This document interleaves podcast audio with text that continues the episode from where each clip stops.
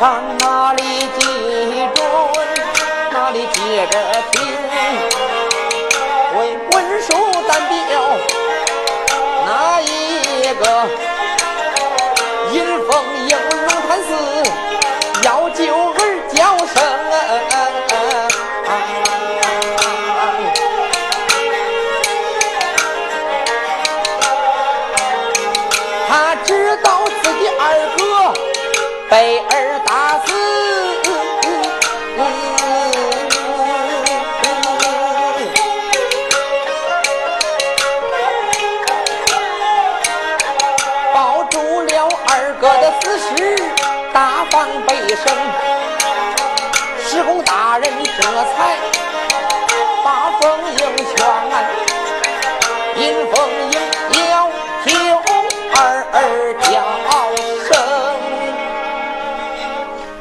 黄九龄被困龙潭寺，后来黄天霸搬来了尹凤英前来搭救儿子。尹凤英到的龙潭寺啊，接到一个不幸的消息，自己的二哥被自己儿子误打丧命。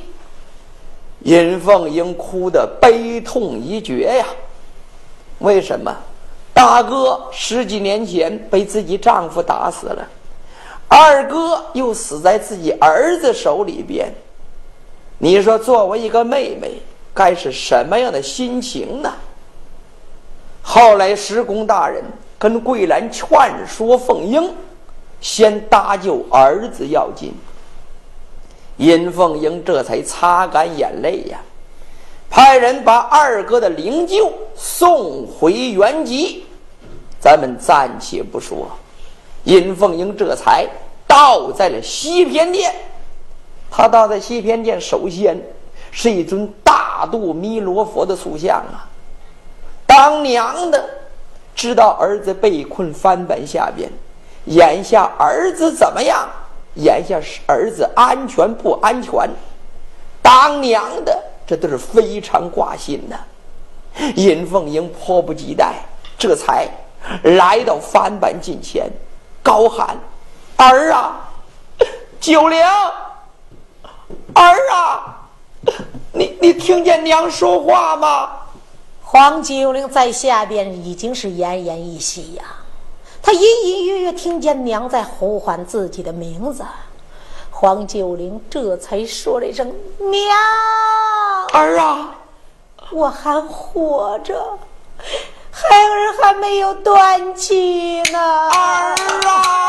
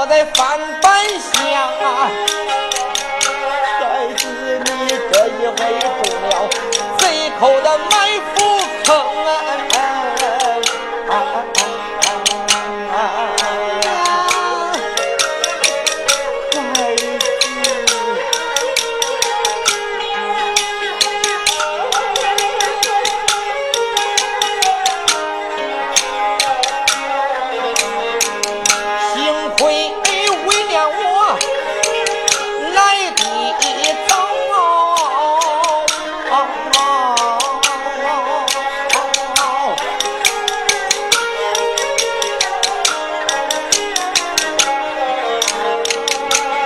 不然我的儿你就得丧生你在下边把娘等为娘我立刻把你救出火坑。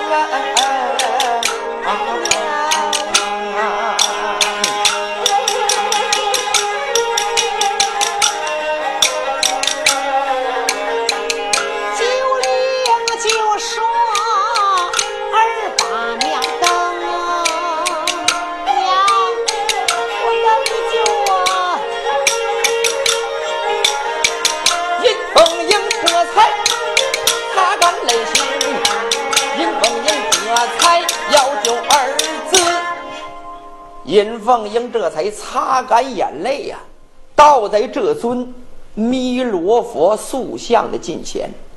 尹凤英啊，这才观看了一遍，然后尹凤英这才把自己的宝剑就抽了出来，照定弥罗佛这个肚脐眼儿，用剑尖啪这么一点，不点则罢，这一点。这里边黄九龄感觉受不了了，为什么？狼牙钉又往前挪了一截，空间是越来越小。九龄拼命高喊：“娘，你别动了，再动我受不了了！”当时尹凤英不敢轻举妄动，怎么回事啊？因为尹凤英听爹说过，这种消息埋伏。机关都在这个弥罗佛肚脐眼里边。如果用宝剑往里边一扎，往右一拧，要是翻板开了，儿子就脱险了。结果这一回不是这样啊！当时尹凤英这个汗就给下来了。施公大人在一旁也看着尹凤英，黄天霸两眼也盼着。儿子快出来呀！尹凤英这才把这剑尖儿给拔出来，眉头一皱，这深思不语。黄天霸迫不及待呀，来到近前说了一声：“夫人，这这儿子到底能救不能救啊？”尹凤英这才摇摇头，看起来呀，救儿子要有。大麻烦！当时黄天霸一看大麻烦，有什么大麻烦？施公大人也说，不是老尹家设机关埋伏最在行，这这怎么你来了还有大麻烦呢？尹凤英这才打了个嗨声，说一声：“施公大人，你听啊！”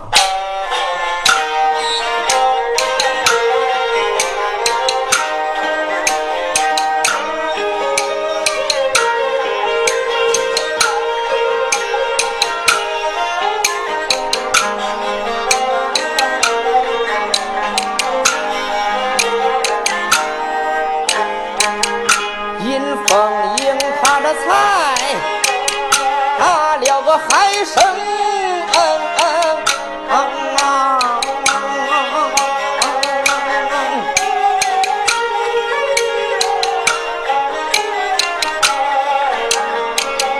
这一回要有儿子还得费大功我的爹爹生前对我来讲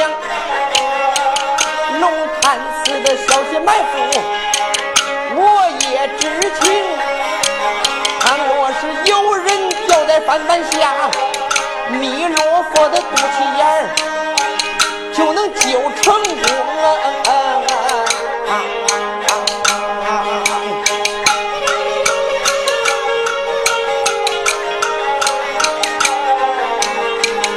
有一种版本，那是死消息。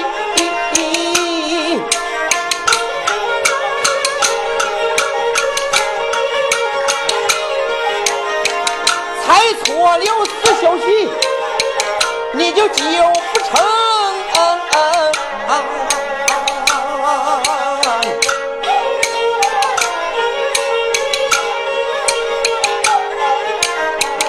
要想着就把死消息封，除了龙潭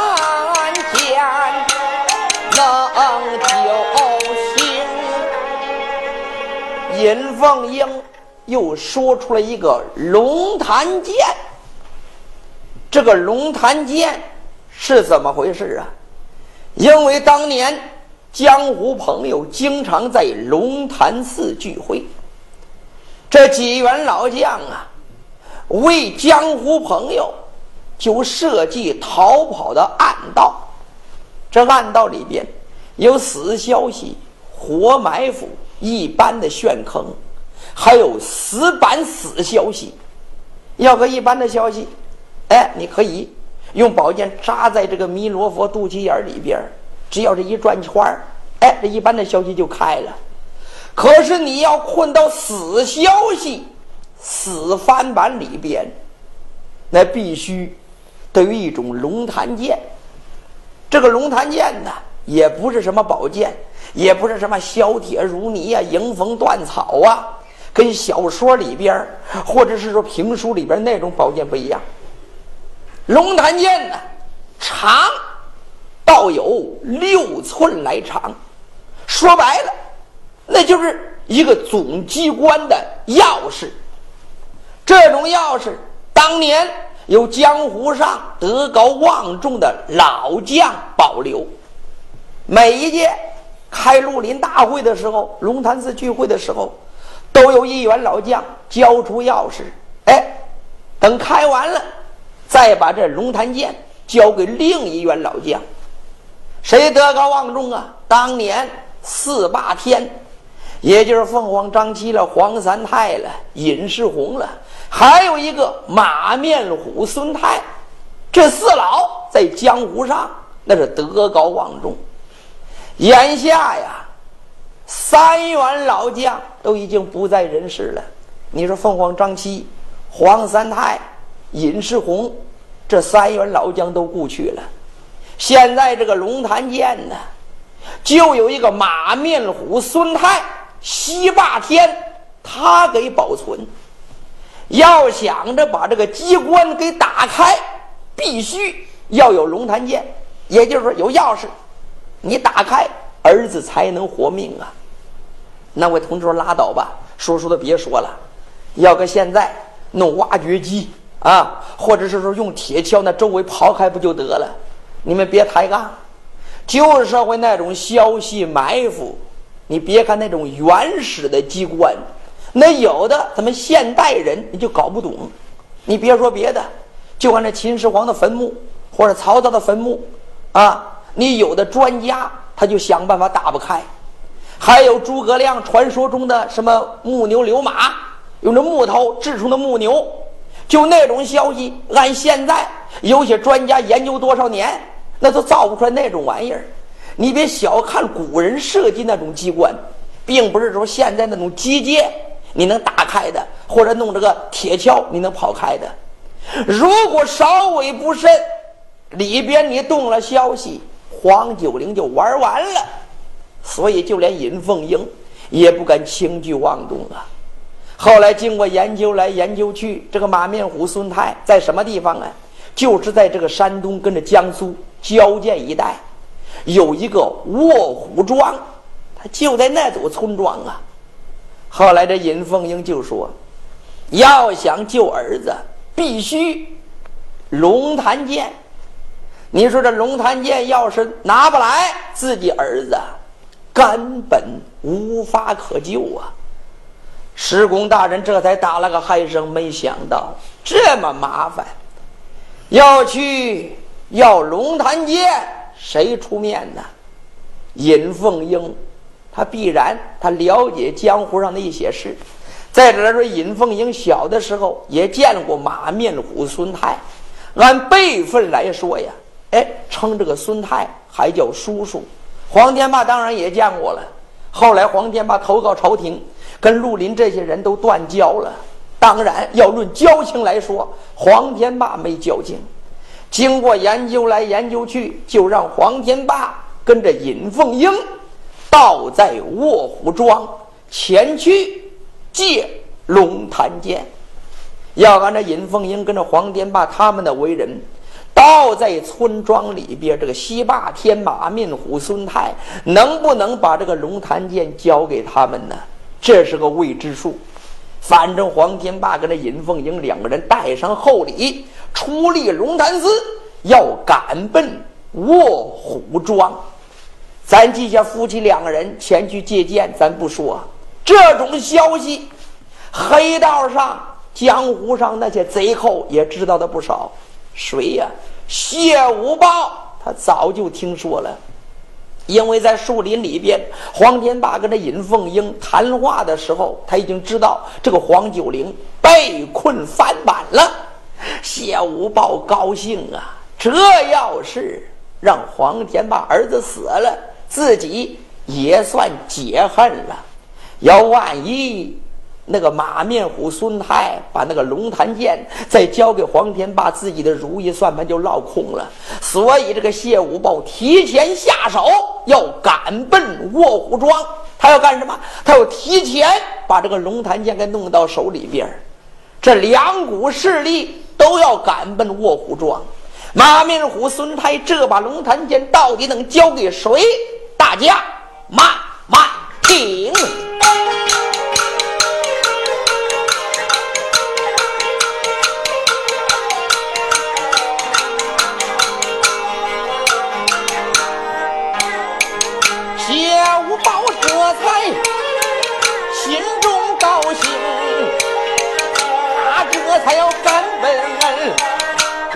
虎庄中啊！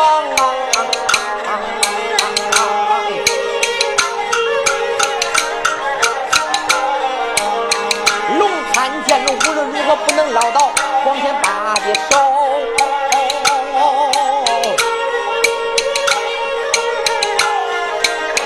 我要提前下手。见见老英雄，龙潭剑交给我，这个黄九龄，他想要活命，这个活不成啊。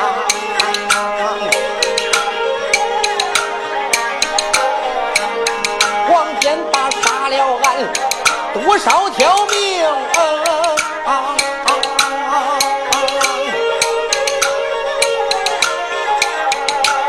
他的鲜血，我可不嫌。这一次到在了卧虎庄，但愿这个老英雄能把宝剑交我手中。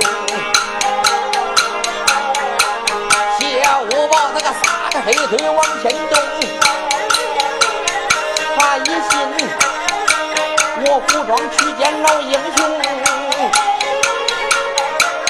有心让他慢点走。啥时候唱到热闹当中，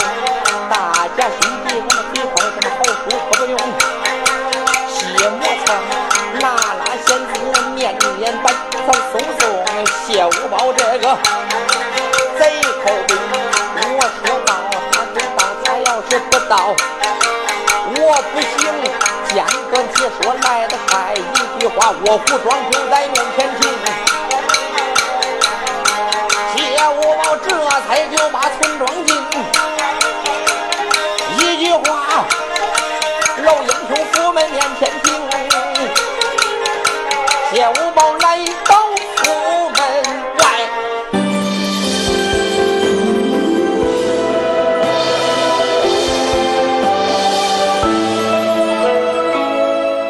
谢五宝提前一步来到了。等谢五豹来到马面虎孙太的府门以外，一看，大门紧闭呀。谢五豹一看，哟，这怎么回事儿？大白天关着门啊！哎呀，要说起来，这个龙潭寺啊，已经多少年没开这个绿林大会了。马面虎孙太这员老英雄也年儿多不进江湖了，我倒看看这老英雄现在在干什么呢？所以这个谢五豹啊，来到府门近前，咣咣咣咣咣咣，一拍府门，就在这个孙府大厅里边倒有两个人，一个人年龄。六十来岁，头上边戴着一顶毡帽，身上边穿着豆青色的长袍，外罩黄色的马甲啊。往脸上观看，粗眉毛、大眼睛、大鼻子、大嘴叉，连鬓络着的胡须，根根压在钢丝一样。这个人谁呀？不是别人，正是西霸天马面虎孙泰。孙泰眼下可不是当年的孙泰了，当年的西霸天，江湖上面一提起孙泰，赫赫有名。现在年龄老了，而且还得了一种病，按现在话说那偏瘫呢。不过孙泰年轻的时候保镖为生。也积攒不少的家业，哎，花了好多的银钱才把命给保住了。不过落了个半身不遂的毛病。他的老伴儿呢早早下世，后来又后娶了一个老伴儿这个老婆啊，比这马面虎孙泰小十几岁呀。这个老婆爱吃爱花爱花钱呢。现在把这个马面虎孙他的家业折腾的已经所剩无几，按现在话说穷了。你说年轻的时候你保镖你能挣钱，眼下你得偏瘫了，得毛病了，你只有在家里边吃老本啊。所以马面虎孙太就在大厅里边坐着，老伴儿。哎，老头子。哎呀，我这个又干嘛呢？我这个病。也不知道能不能好了，你说？哦，都成这样了，你还能不能好了？好不了了。哎呀，好汉不提当年勇啊！嗯，当年我马面虎孙泰，我一口刀，我威震绿林呐。当年保镖的时候，谁提起我不是赫赫有名，都挑大拇哥呀？是年轻的时候威武。哎呀，那个时候朋友甚多，嗯，门禁前车水马龙的，哎，不少人来拜访啊。嗯，可眼下呀，家里边家境也衰败了，人也得毛病了。那些江湖朋友也到他娘的断交了。行了行了，老头子，别想那些事儿了啊！好好的养好身体，比啥都重要。哎呀，你想吃点啥？我给你做点去。哎呀，眼下我得锻炼。哦，锻炼还锻炼呢。说不定啊，我这个病啊恢复了之后，我还能闯荡江湖，活我几年。老头，这都这么大岁数了，还闯荡江湖了？老头，我有着一股傲性，你搀着我，哎，把我的刀给拿过来。呀，拿什么刀啊？愿意活动活动就走两步，别拿刀了啊！锻炼一下，拿刀带枪的干嘛呢？慢着点啊！哎。哎呦，你这老东西呀，老不中用了呀！呃，你闪开，哎，让我活动活动。哎，你咋着活动啊？哎呀，我的天儿！就你还活动呢？别摔着了，别活动了，快坐下，坐下，坐下，歇会儿啊！怎么不听使唤了？这个，你要不喝口茶？就在这个时候，外边开门，开门！哟，梆梆梆梆，有人敲门。老头子，我听着呀，好像有人在叫咱的门呢。呃。这多少天都没人叫过咱门了。那也许人家找你有事儿啊。呃，好，好，赶快看看啊，是谁来了？你先在这坐着等着，我去开门看看谁来了啊！好好好好好。咦，你是个老东西呀！啊，这岁数大了，竟然得了这种病了，天天还得让我伺候着，这麻烦呢还不敢说。别敲门了，我呀给你开门去。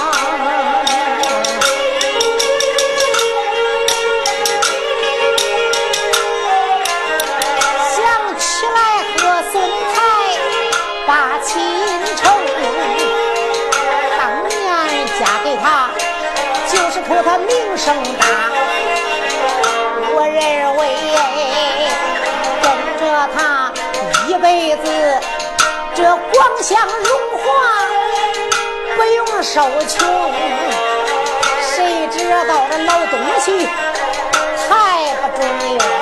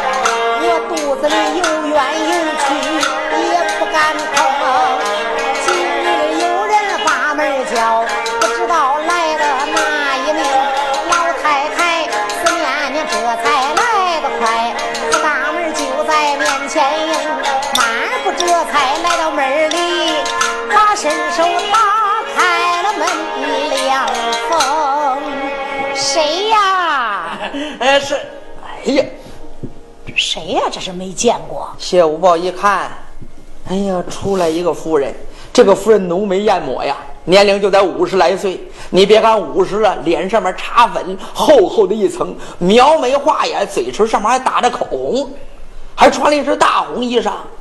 要说这穿戴打扮跟他这个年龄有点不符啊。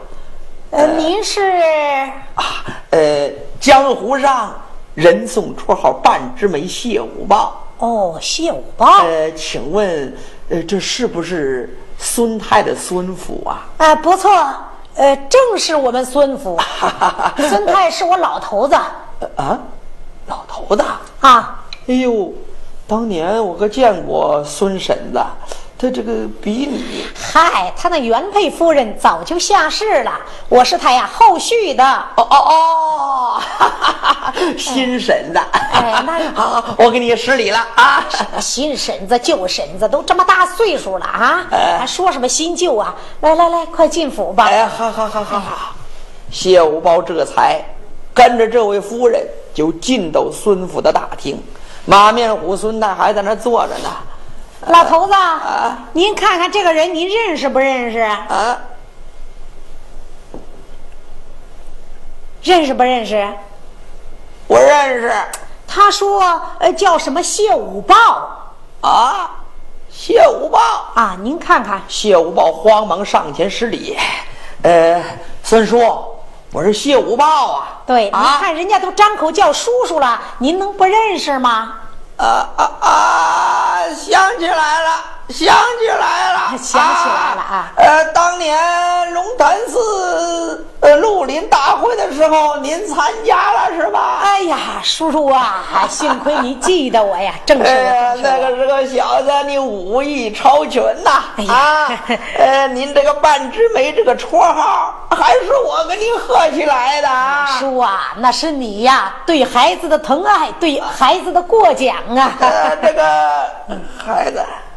那你说来都来吧，怎么一点礼物也没带呀？这孩子真不懂事儿。你说你这晚辈来瞧长辈，你多多少少你应该带点礼物啊。这空着手来了，我这家境紧张，家境贫寒。说实话呀，穷怕亲戚，富怕贼呀。今儿有人来到这儿，这管顿饭，我心眼里边我也有点紧张啊。我说。吴爸爸，哎，孩子，你来到这儿有啥事儿啊？呃，我那个 有啥事儿您就说啊。咱家里边除了没钱，别的什么都有啊。说啊，咋了？怎么还哭上了？叔啊，孩子是有困难事儿，要求你帮我呀。哎呦，孩子。说除了钱上面帮不上忙啊，别的咱是尽力而为吧。啊，孩子来到不是借钱的，那是怎么回事？叔啊，你听啊，讲，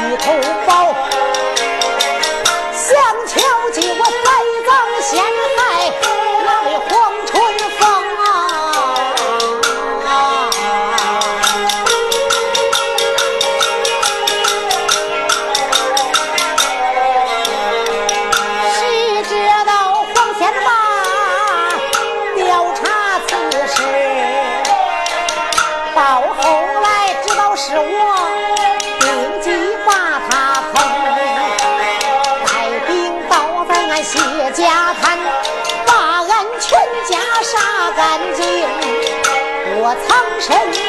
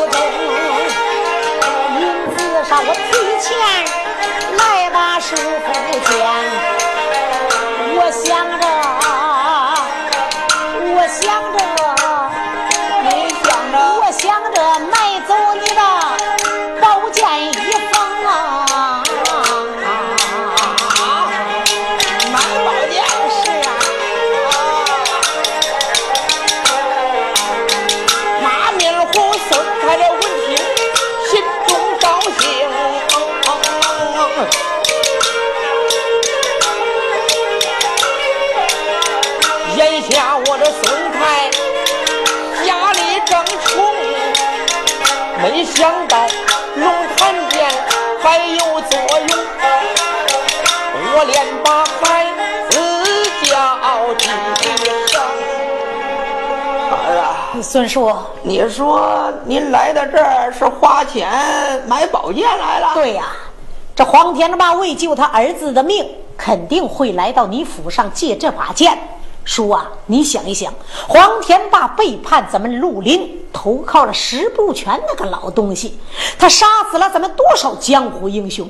可以说，咱们江湖人提起黄天霸，那一个个恨得牙根都疼啊！对你若一时糊涂借与他宝剑，到时候江湖人知道你一世英名就化于东风啊！所以说，叔，我在黄天霸没来借剑之前，我想提前买走你的宝剑。您看，没有想到啊啊！我孙太这府门多少年没人光临，呃，保存这把龙潭剑到现在还有了用场了，啊，呃，还拿钱儿买我这把龙潭剑。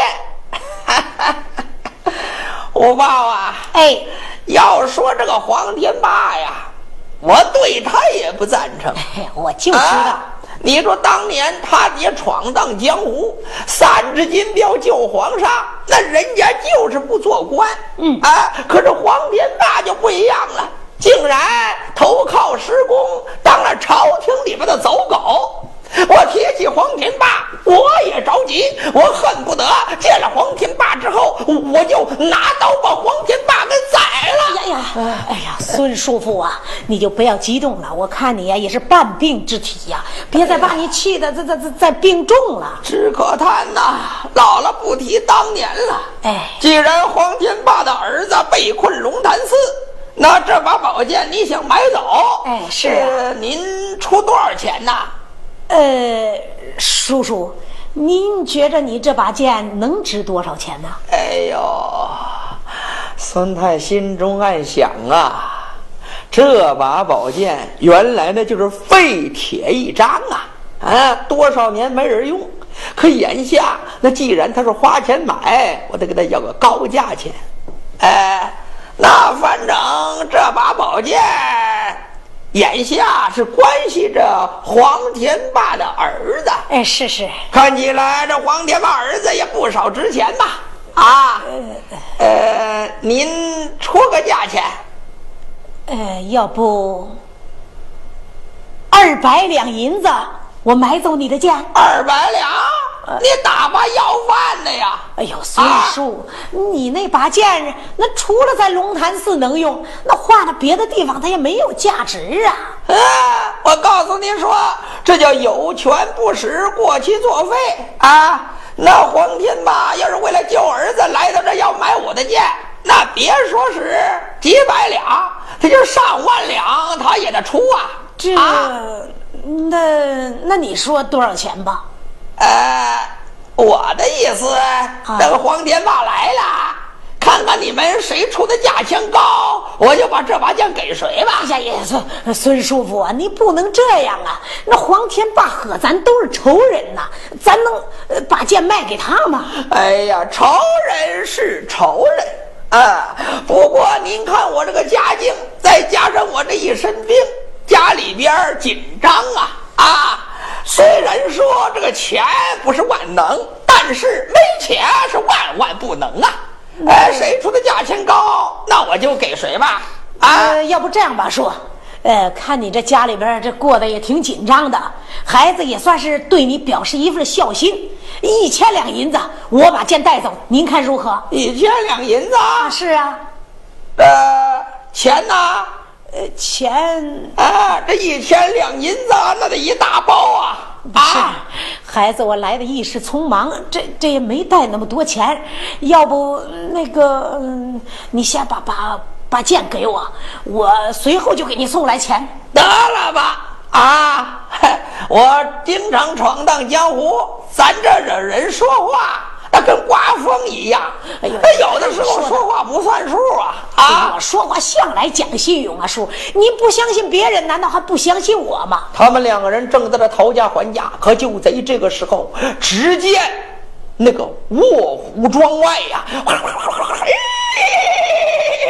跑过两匹马，谁呀？黄天霸、尹凤英要斗孙府。这回不到孙府，百活不如一斗孙府。谢武豹还在这儿，仇人相见，又是一场杀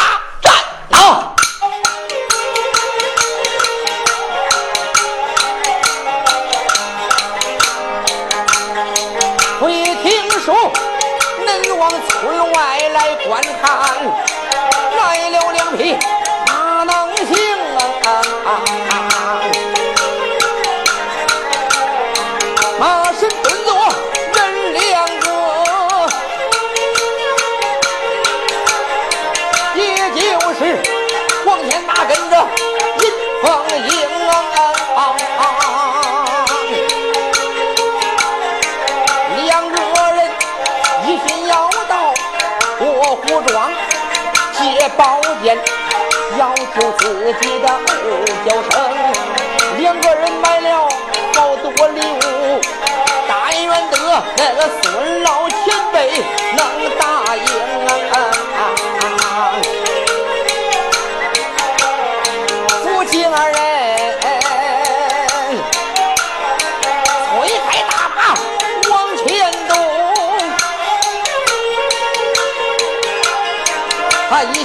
要到这卧虎庄中，有心让他慢点走，啥事闯到热闹中。简短解说来得快，一句话，卧虎庄就在面前听。两个人这才来到孙府门外，夫妻两个人这才来到孙府门外。两个人呢也带了好多的礼物，你像香蕉、橘子、苹果、梨，各种的点心，就这样点了两大包啊。两个人这才把马拴到孙府门外。黄天霸他不好意思叫门，他为什么不好意思叫门呢？因为黄天霸知道自己投靠官府这件事，绿林人都恨自己，自己要在绿林人面前没有面子，还没有尹凤英有面子呢。所以黄天霸这才说了一声：“啊，夫人，天霸，要不你上前叩门？”好，你等着。哎，尹凤英这才手抓门环，就拍了几下，这才说道：“孙叔父在家吗？”就在这个时候，大厅里边就惊动了秀豹。秀豹一听，好，府门外有人叫门，听声音是个女的呀。是女的，坏了！我听这个声音好像是尹凤英的声音呐。尹凤英，马面虎孙太在旁边一听，什么？外边有人叫门啦！是啊，老头子，我听是个女的。这武豹说了是什么尹凤英？这尹凤英跟着黄天霸他们是两口子，刚才说了不是？啊，对呀。那既然他们来了，我我说老婆子，哎，呃，去看看人家，呃，街道里边出多少钱啊？哦，老头子，你就钻到钱眼里边了啊！这一说话就离不了钱钱的。现在谁给钱多，这宝剑给谁？哦，行行行，你先在这坐着，我去看看去啊。谢五豹一看，我的娘哎，他们两口子要来了，这该咋着办？谢五豹眼珠一转，这才说一声：“孙叔，孙婶子，我告诉你们说，我出五万两银子买你们的宝剑。哟，这孩子这发了狠了呀！呃，啊，你们这把宝剑先在家里边存着，我谢五豹马上去取钱，我带钱前来买剑。哎，好好，那就这么说定了。好好你可得快着点回来啊！那我就走了。哎谢五豹也算被这黄天霸吓破胆了，慌忙这才从这后院给逃走了。孙太一听，呵，这一回发大财了。孙太今儿才就说：“老婆子，哎，去看看啊，那个天霸跟那凤英他们来了没有？来了就请到里边啊。行行，老头子呀，那你等着，我去给他们开门去哎，啊。好好好哎好好好好。老太太这才没有怠慢呢，一句话来到这个府大门之里，把门一开，哟，啊，你们是？我是尹凤英啊，这是我的丈夫，叫天霸。黄天霸也说，呃，婶子，我这厢有礼。啊，好好好，我快赶快进家吧。哎哎哎，快进家吧，等着你们呢。尹凤英这才掂了两大包的东西。哎呦，你看你们这孩子啊，来就来吧，还花钱干什么呀？啊，这多不好意思啊，还买这么多东西，快进家进家啊！哎，这尹凤英这才跟着黄天霸到在大厅里边。你别看孙太还在那坐着，还摆架子呢。见过孙叔叔啊，你是啊。我是凤英啊！啊，想起来了啊，叔父，十几年前见过面啊。哎呦，孩子，这眼下跟十几年前大不一样了啊！是老了吧？你要不说呀，叔叔还真认不出来了啊！孩子，孙叔叔，你来到这儿有啥事儿啊？啊，孙叔叔，啊，起来，起来，起来，起来，别跪，别跪啊！你要救命！你要救命啊！救什么命啊？啊，孙叔叔。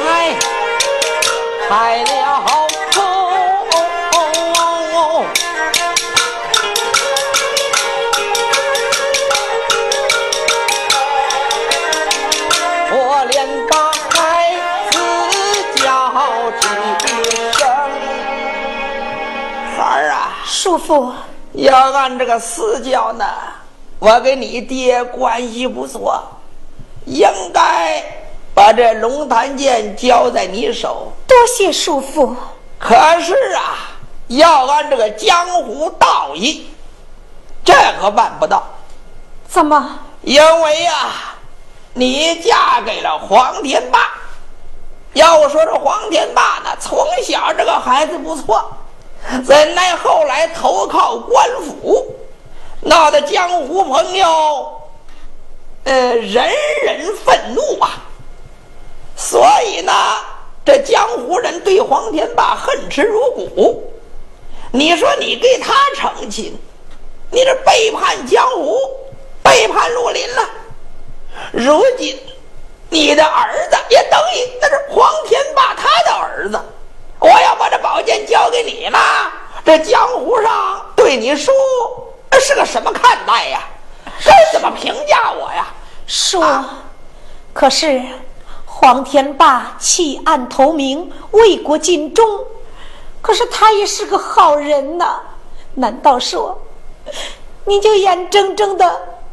看着我们的儿子死吗？好人什么呀？